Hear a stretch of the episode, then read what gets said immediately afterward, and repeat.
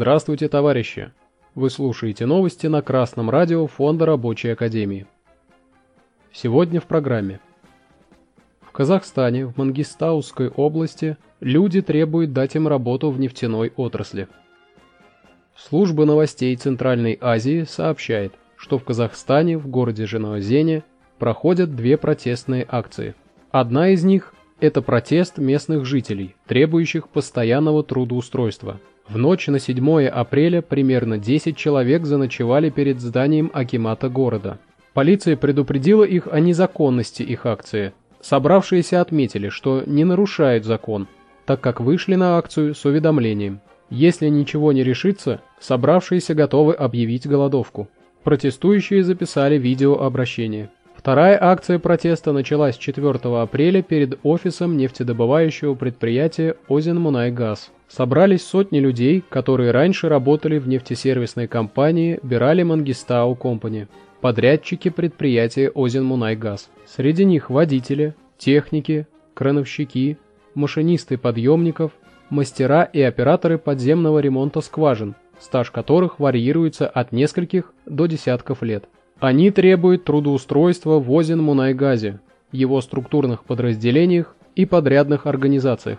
Напоминаем, что казахстанские нефтяники ведут забастовочную борьбу уже в течение двух лет. В 2021 году, летом и осенью работники компании Кезби, которые ремонтировали скважины крупнейшей нефтегазовой компании Мангистауской области Озен Мунайгаз, несколько раз устраивали забастовки.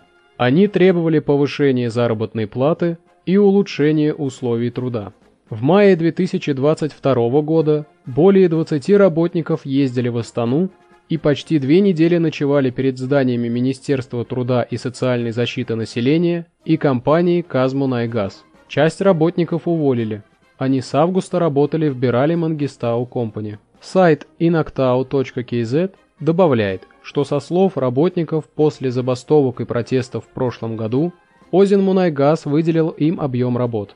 Однако недавно победителем тендеров объявили нефтесервисную компанию Кезби. С 1 апреля трудовые договоры 250 рабочих прекратили свое действие. Рабочие отказываются работать на частную компанию Кезби. Вместо этого они хотят получить работу в Озен Мунайгаз. Эта компания принадлежит Казмунайгазу, а у того основным акционером является АО «Национальная компания Казмунайгаз» с 58% акций. Следующим крупным акционером является китайский государственный фонд China Investment Corp с 11%.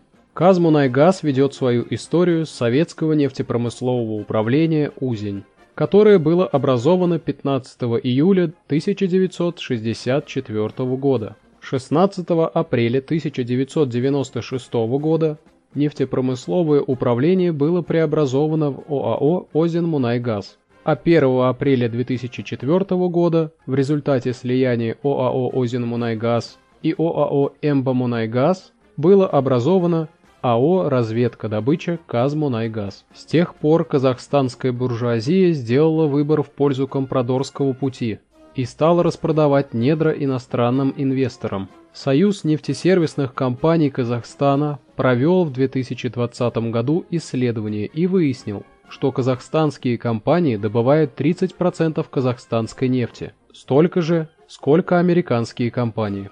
Затем идут Китай и Европа с 18% на каждого. В целом 70% нефти Казахстана добывают иностранцы.